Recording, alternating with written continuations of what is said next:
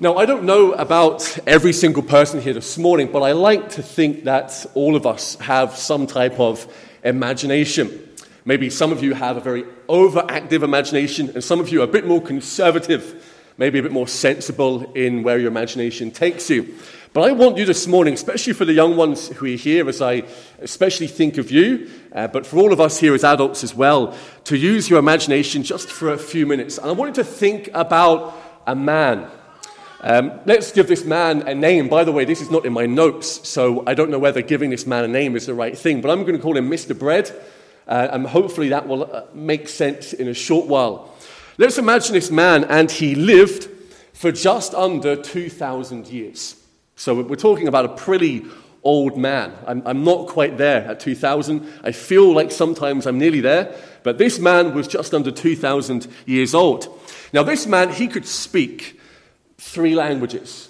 So, I mean, that's impressive. I mean, people speak more languages. I think it was William Tyndale, when he was only a child, could speak, you know, four or five languages. Quite an amazing thing. But this man who lived for just under 2,000 years could speak three languages. Yet, think about this. Everything he said, everything he said was translated into hundreds of different languages. I mean, that's quite an amazing person already in some respects. Now, imagine this man, this, this individual, Mr. Bread. He's just under 2,000 years. He speaks a few languages, and yet everything he says has been translated into hundreds and hundreds of other languages. And his life story, his life story has been written by other people. Now, these people did all sorts of different jobs. I don't know what the children want to be when they're older. Um, I think, like a lot of boys, I was an aspiring footballer when I was young until I realized I couldn't score a goal or save a shot. And so I had to really change course very quickly in my ambitions. Um, I had a strange notion of wanting to be a journalist for about half a year when I was about nine. I have no idea why, and I'm so glad that thought quickly vanished by. But these people who wrote about this man, Mr. Bread, they had all sorts of different jobs.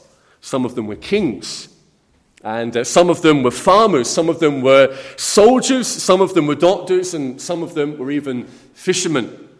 And when they were writing about this man, Mr. Bread, they were writing about him in all sorts of different environments. So some of them were living in tents, and some of them were sitting on thrones in palaces, and others were in prison, and some of them just simply walked in deserts for years on end. In fact, these people who wrote about this man, Mr. Bread, they even lived years and years, hundreds of years apart. And yet, everything they said all matched. They were all saying the same thing about this individual. And then think about this really old man that lots of people had written many things about, and how many terrible things were done to him. Uh, many bad things. He was thrown into the sea, but he never drowned. And you know, he was thrown into the fire and he was never burned. Instead, he grew stronger and stronger. People came along and they said, You know what, Mr. Bread, we don't like what you say, and we don't like what you look like, and we want to change you. But even though they tried really hard to change him, he couldn't be changed. He always stayed the same. And others came along and they didn't like him, and they said, You know what, Mr. Bread, you don't even exist. You're just a fairy tale. We don't believe anything you say. But all those people disappeared, and Mr. Bread stayed exactly where he was and changed the lives of many, many people. And then others tried to hide him from everyone else. But you know, especially for the boys and girls here, but for all of us, there were others, many others, and they loved him. And they treasured him. And they wanted him. So much so they would give their own lives for him. Now, boys and girls, if you don't know who I'm speaking about, and all the hints have been here along in our readings, in our hymns, and even in the things which you've done this morning, which is wonderful to see, if we don't know who this person is, now let me remind you, you most likely have many of them in your homes. I hope you have one in your bedroom. We certainly should have them here in our church. Of course, I think we all know what we're speaking about here, and if you don't, I'm going to leave because the hints are, are quite overwhelming. We're, we're dealing with the Bible. We're, everything I've said is, is what is true of the Word of God, the Bible, God's holy book. And you know, young people, for this morning and for all of us who are here, I very simply want to talk to you about God's book as the best book. God's book is the best book. And I'll try to break out into the Flintstones tune halfway through uh, saying those words. Uh, this morning, there's a few things I want you to think about. First of all, God's book tells us about himself. God's book, the Bible, tells us about himself. Now, we've read here from 2 Timothy. Uh, normally, I would stay with the passage when I preach. What we're going to do uh, this morning, just for the time that we have, is just flick to different verses here and there. And I hope that you can maybe do that and follow along as well. So, I read from Timothy. Now, I hope I'm not going to put you on the spot because, boys and girls and young people, you've done so well this morning. So, I won't ask you the questions. But we should know who has written 2 Timothy and 1 Timothy. It was the mighty apostle Paul. Uh, a man that so many of us love and, and treasure, and uh, we think of all the letters that we have. Do you know the Apostle Paul didn't have any children himself? But when he looked upon Timothy, he looked at Timothy as his own son. You know, he was a, a son in the faith. And when you read uh, the letters that the Apostle Paul wrote to Timothy, you see that now and then the way Paul's affection and his love to Timothy was always there. And when he was writing to Timothy, and he referred to him as a youth, I think actually Timothy would have been in his 30s, so there's a lot of hope for us there in terms of how we define youth in our age. Uh, in his 30s, and, he said to Timothy on one occasion, 1 Timothy 4:12, he says, "Let no man despise thy youth." What a word for every young person and for all of us here. Let our youth not be despised. So, what do we do with our youth? Paul says, be an example. Be an example to the believer. And then Paul had happy memories of the family of Timothy, and he could think of his mother and his grandmother.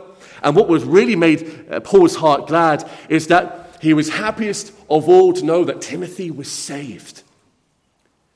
He, was not just a man that was, you know, faithful and good and kind and nice to his parents and his mum and grandmother, but the most important thing about Timothy as a, as, as, as a child he says, Timothy, from a child, you've known the Holy Scriptures, and, and they're able to make you wise unto salvation. So many things that Paul would write to Timothy. And he says, Timothy, from that very start of your life, when you were five or six, or whatever age you were, you had this great privilege. You had the Word of God, you knew the Scriptures, and they were able to make you wise unto salvation. Now, I'm going to say something to you that we should all know already but I hope it just reinforces what I say, especially to the adults who are here. We have an even greater privilege than Timothy. Do you know why? Because when Paul was saying that you've known the scriptures, he was referring to the Old Testament scriptures, wasn't he? But we have the New Testament scriptures and the Old Testament. We've got the full revelation of God's holy truth. What a privilege it is. And you know, we have the greatest honor that any person could ever have to hold and read and learn the Word of God. So we're thinking about why it's the best book. It tells us about God. We'll get to that very shortly. But here's three interesting facts about the Bible. I think there are loads, by the way, but I'm just going to give you some so that you're not here later on this evening with the same message. Number one, maybe you know this already, the Bible is the best selling book in history. The best selling book in history. Number two, the world's smallest Old Testament can fit onto the tip of a pen. Isn't that amazing? It's called the Nano Bible. Um, I don't have one because I would lose it. I lose big things, I'm losing these small things. The Nano Bible is a tiny disc. It has 1.2 million characters etched upon that disc. That's amazing what can be done these days in terms of technology and these things. And then here's another amazing fact about the Bible, and, and really a more important one its influence is worldwide. Okay? It goes outside of Newtownards, it goes outside of Northern Ireland, it goes outside of, of the rest of the UK and Europe and, and the world. It goes throughout the world. Do you know the influence of the Bible is this? It, it, its influence has inspired writers it has inspired musicians. The Bible has influenced our languages and our laws. And do you know, young people, the, the Bible has done more for our society and for our freedom than anything else in the history of this world. That's just three facts. There are many of them. But you know there's an even better fact about the Bible. And it's the most important one. It tells us about God. It tells us about who God is. Can can you think of anything more important than that? You know, what do we know? How do we know? That's a song that maybe you sing. How do we know what God is like? Read it in the Bible. It's the Word of God that tells us about Himself. I was thinking about this again. I don't often like to stray from my notes. Sometimes it isn't safe or, or wise. But when I was driving up, uh, the hire car that I have this time around um, is one that comes from, from the south. Um, it's also very small, uh, which, as you can tell, when you're trying to get someone of my size into it, is a bit of a, you know, it's a gymnastic feat in its own right. And as I, as I sat into the car and began to drive down the road, I looked up and thought, I'm going 110 miles an hour here. And I realized, well, it wasn't miles per hour, it was kilometers. And uh, I had to recall all of my, my experience in, in Australia many years ago when they have the same uh, conversion. Uh, and thankfully, they have the signs on the road, but I, I, don't have that here. So, so far in the car, I've been trying to do all the conversion in my head. You know, what is 30, what is 50, what is 70? And some might say, well, you just follow the same speed as someone else. But what if they're breaking the law? Uh, well, follow that person's speed. But what if they're going too slow? How do you know how fast you're to go if you don't know what's in front of you? Now, that, that's the same when it comes to God. And even more importantly, how do we know what God is like? He tells us what He's like. Young people, the Bible is so important because it's God's revelation about Himself, isn't it? About who He is. It's God's special book. We read from Psalm 19. In Psalm 19, it's a, a chapter we, we, we, should love with all of our hearts. It, it tells us there's another book, and it tells us about the existence of God, and that's called creation. And so, young people and boys and girls, when you, when you go outside and you see all of, of the fingerwork of God, what that does, it makes, makes, makes it impossible for someone to say, you know what, there's no God. There's no excuse. The, the creation speaks about the glory of God Himself. And, and that's why we, we love the creation, because it points to Him, His glory, His majesty. But the Bible is God's special book. In Psalm 19, it goes on to speak about the law. It's pure. Young people, it converts the soul. Now, how do you have a soul converted? Well, you have to know what God is like don't we? How do we know what He's like, what He loves, what He hates? It tells us about His holiness. It tells us about His heart of love. It tells us things about God, even many of them, that though they are so true and so right, the more you think about them, the more you go, wow, how great is the God that we adore. You try to stare at the sun when sometimes it's there in the sky, and, and you, you can't look, can you? Very long. And we don't really recommend that you do stare at the sun. And yet, how many millions of miles are we? So much so that if our earth is just a little bit closer, we can't live on this earth. And that's just one star, one small star that God has made. And we can't even bear to look at it with our eyes. Listen, we have the Bible in our hands, and it shows us God. It, tells us his, his holiness how pure he is. It tells us all of these things about him. So I, I, say to you, to the, the boys and girls especially, but of course, this message is for, for, for everyone here this morning and for my heart as well, that when we pick up the Bible and we read it, I want you to do something. I want you to start and to say to God, Lord, tell me more about you. As, as I read the Word of God, let me not make up things in my own mind and think, well, I think God should be like this. I mean, that's what the world does, isn't it? Well, I want God to be like this. No, God says, here is my mirror, here is my reflection, here is who I am. And so we read the Word to know who He is. And then, can I speak to, to families, especially to the parents who are here this morning as well, and, and, to encourage you and to exhort you. If you do not do this already, I trust that many of you do, but if you do not, make the Word of God the book in your home. That's not to say that there shouldn't be other books, there should be. But let this be the book. Do you remember what we read in Deuteronomy chapter 6, verse 6 and 7? What is it that the Israelites were told all those years ago? Well, listen to the word of God. These words which I command thee this day. So God said, My word is not optional, it's a command that comes from my heart and from my mouth. And God said, These shall be in thine heart. It can be in our minds, and it's so good to hear you recite it, it really is. And it can be in our memories Oh, let it be in our hearts. Let it be the thing that we, we pray over and we read over and we learn and we love. And God said through his servant Moses back then, Thou shalt teach them diligently unto thy children. Let me say very carefully remember, the responsibility for teaching our children is first and foremost in our homes. We thank God for the Sunday schools, the children's meetings, and all the things that they do and the youth meetings. But it begins in our homes. It begins whether we have one child, even if it's just our, our husband and wife, or, or just if we're on our own. It begins with us. Teach it, parents, diligently to your children. Let it be in your heart so that it can be in their heart as well. Why? Because it tells us about God. What a wonderful book it is. It's the best book. It tells us about Him. Secondly, it is the best book because it then tells us about ourselves. It tells us about ourselves and who we are. Another reason why the Bible is the best book is this. So, first of all, if we want to just recap, the Bible is the best book because it tells us about God and there is none like Him. And then, young people, it tells us about you and me.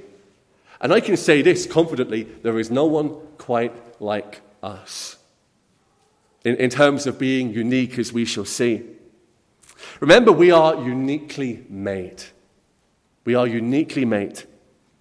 Today, the, the world's thinking is trying to force lots of Christians to, to question what God has always said. Well, I want to remind you that all of those views and thoughts, they come and they go, and thank God they do. The Word of God just stays exactly where it is teaching us about Him and teaching us about ourselves. And, you know, many things will change. There's been lots of inventions, haven't, haven't there? I mean, we've, we've got such an advancement in technology and engineering and all sorts of different avenues of life. But the reality is, as people, we just stay the same. Our nature, who we are, and what God says is always true. So, how are we unique? Well, we might be unique because people look different from one to the other. But that's not really what makes us unique. It might be interesting, it might be fascinating. as I've already mentioned, my, my height tends to fascinate people because it's different. Okay, it's different. Um, when I first came to, to, Bible college, myself, Reverend Philip Gardner, uh, we went down to the south, and um, I, I forget where it was now, actually, just some small village there. And I was standing outside waiting for some food, which tends to always be the, the habit of my lifetime. And uh, I, I, was standing there, and this young boy came along, and he said, Mister, and I'm not going to do an accent, by the way, because it wouldn't work. Um, he, he said, Mister, you must be the second tallest person in the whole world. And I, and I, looked at him and I said, Well, why not the first? He says, Well, he can't be the first. Uh, that was his answer. you know, he says, You have to be the second. So I walked away just thinking I was the second tallest person in, in the history of this earth, which I'm not, by the way, I've, I've checked afterwards. Um, but, but I guess that's what makes me unique, and you've got your own unique features as well. But that's not what it is. Not even our language, and I, and I think languages are fascinating, they, they really are. But that's not it. Young people and, and all of us who are here this morning, can I tell you what makes you unique? You're made in the image of God. Okay? You're made in the image of God. You might have heard your parents or teachers or those in the church say this before, and you wonder, well, what does that mean? I'm made in the image of God. Well, remember this, it's what the Bible says, okay? Genesis uh, chapter 1 reminds us so God created man in his own image. In the image of God created he him. Male and female created he them. Now, do you remember the order of creation, boys and girls? Uh, do you remember what happens first and what happens last? Do you remember how the grass is made? And you've got the, uh, the plants and you've got the trees. And then you've got things like animals, and of course, you've had the sun and the moon and, and, and, those heavenly bodies. But at no time did God say, you know what, I'll make all those things, and my image is in those things. And then, of course, angels must have been made, but there's nowhere in the Bible where it says, look, I'll make the image of God in an angel. And then you've got the animals, and you've got, what is it, the rhinos and the elephants and the giraffes and the kangaroos, and, and you've got all of these things. And, and, and God doesn't say, I'll make my image in creatures like animals. But He makes man, and He breathes breath into man. Man becomes a living soul, and God says, He's made in my image. Now, how do you understand that? How do you get a big theological statement into a small lesson, especially for young people? Well, remember it this way it doesn't mean that man is God. That's wrong, that's heresy, we reject that. Man is not God. But it does mean this there is a reflection of God in us. Because God is not made of physical bodily parts, He's spirit. Remember that. He's spirit. Therefore, it's, it's things, as the Bible teaches, such as God is holy knowledge, righteousness. These things are reflected in us and in humans alone. And, and, we are unique in how we are made because we can do things that animals cannot do. So, when you're a young person, maybe you hear your parents or your adults and they talk about the weather a lot, don't they? You know, it's, it's things that we do. I, mean, I spoke about this morning. It's a habit. It's a nice day. It's raining. It's windy. You know, we, we, we, we just talk about the weather. It might seem really boring and really mundane, is the word you could use. But you know what? Actually, it's, it's amazing because have you ever seen a dog say to a dog, You know what, uh, Rover? It's a really sunny day. It doesn't happen, does it? Do- dogs don't talk to dogs. Cats don't talk to cats. Whatever animal we want to do, they don't reason with each other. They can't because they're not made this way. So even when we talk about the very simple things in life and we reason and we think, we're made in God's image. Now, why is all of this so important? I'll tell you why. Because this image of God in us is the strongest reason why murder is so wrong. In any form, in any way. It is an attack upon God. And we've got to remember that. We really do. And listen, it's what gives your life meaning. Lots of young people today without Christ and without Christian homes, and it's escalating everywhere. They're at a loss, aren't they? Depression is rising amongst young people. Children are wayward. Homes are broken. And lives are ruined. And everyone is, is sort of scrabbling around in the darkness. What do we do? How do we teach our children? How do we rescue them from where they are? The reality is, we've lost this message. Man is made in the image of God. What gives me purpose and meaning is that I am made for God. I'm made for Him. You are uniquely made. But we can't stop there. It teaches us about ourselves that we are universally guilty. We are universally guilty. Children, I'm sure you know what maybe a biography is, okay? Or an autobiography. Maybe see your parents or others reading these things. So, stories about people's lives, or even stories that people write about their own lives. They're, they are fascinating, by the way, and you should read good ones, especially ones about Christians who, who serve the Lord. But you know, especially those who are not saved, sometimes they can write these stories about themselves and they aren't exactly truthful. they're, they're hiding a lot of facts and details. There aren't too many people that want to lay it out for the whole world to know every terrible thing they've thought and done. Do you know the Bible, young people, and all of us here this morning, is the most honest book in the world? It tells us everything about everyone. It tells the true story about ourselves and the problem of sin. And you've got heroes of the faith, don't you? And you can maybe list some and yet God says, you know what? They did mighty things for me, but they also did terrible things. And we go, why? Why, why, why David? Why Peter? Why Abraham? Why Sarah? Why, why do all these things? And God is saying, because they've sinned, they're fallen, and they need, they need salvation, or they have been saved, and just reminds them that they're creatures of the dust. And all of this points back to the greatest problem of all. What, what is the greatest catastrophe which has ever happened? Has it been a war? Has it been a tsunami? Has it been a volcanic explosion? Has it been a pandemic? Terrible things have happened. The worst of all is the first act of rebellion. And the Bible says we can trace all of our problems to this So it doesn't matter where you're from, or what you look like, or what language you speak. It, doesn't matter what your culture is. Here is the problem we have sinned against a holy God. In Adam, the Bible says we all die because he is the head of all people. Maybe you've, you've heard the words of Isaiah 1 and verse 6. From the sole of the foot even to the head, there is no soundness. There are wounds, there are bruises, there are putrefying sores. Can you imagine someone walking into church like that? They stagger in and they've got their head bleeding and they've got their skin flapping off and they've got a broken arm and a broken leg and they've got boils and sores and broken. The poor person. Get an ambulance. Get a cup of tea or something that always seems to solve the problems in life. What would you do? And yet, all around us, people are walking like this because it's the condition of the heart. It's how we are before God. We, we will never be saved, young people.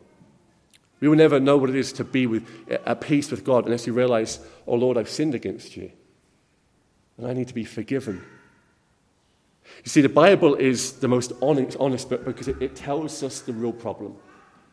We've sinned and we need to be saved. Now, lastly, God's book is the best book, and I'll be very quick here because it tells us about Jesus Christ. And while I don't want to be quick when I say that, um, do more reading on this, more thinking in the course of the Lord's Day. God's book tells us about Jesus Christ. Do you know there was one occasion in John's Gospel when the Lord Jesus was preaching to people, and there were lots of unbelieving Jews that were hearing him? Uh, what did Jesus say to these men and these women? He said to them in John 5 39, He said, Search the scriptures. In other words, search the Bible. And then, and then, he went on to say this For in them ye think you have eternal life, and they are they which testify of me. Here's what he means is this Okay, you've got the Bible, you've got the Word of God, you can read it, you know it. These men, these individuals, they memorize great chunks of the Bible. And he says, you, have read the Torah, you've read the law, you've read the Old Testament scriptures, you, you have all these things, but you don't know me. What a terrible thing. The point being is that he's the key, isn't he? The, the, the Word of God brings us to Jesus Christ. How, how does it do this? It, it does it gradually. Um, do any of you do jigsaw puzzles anymore?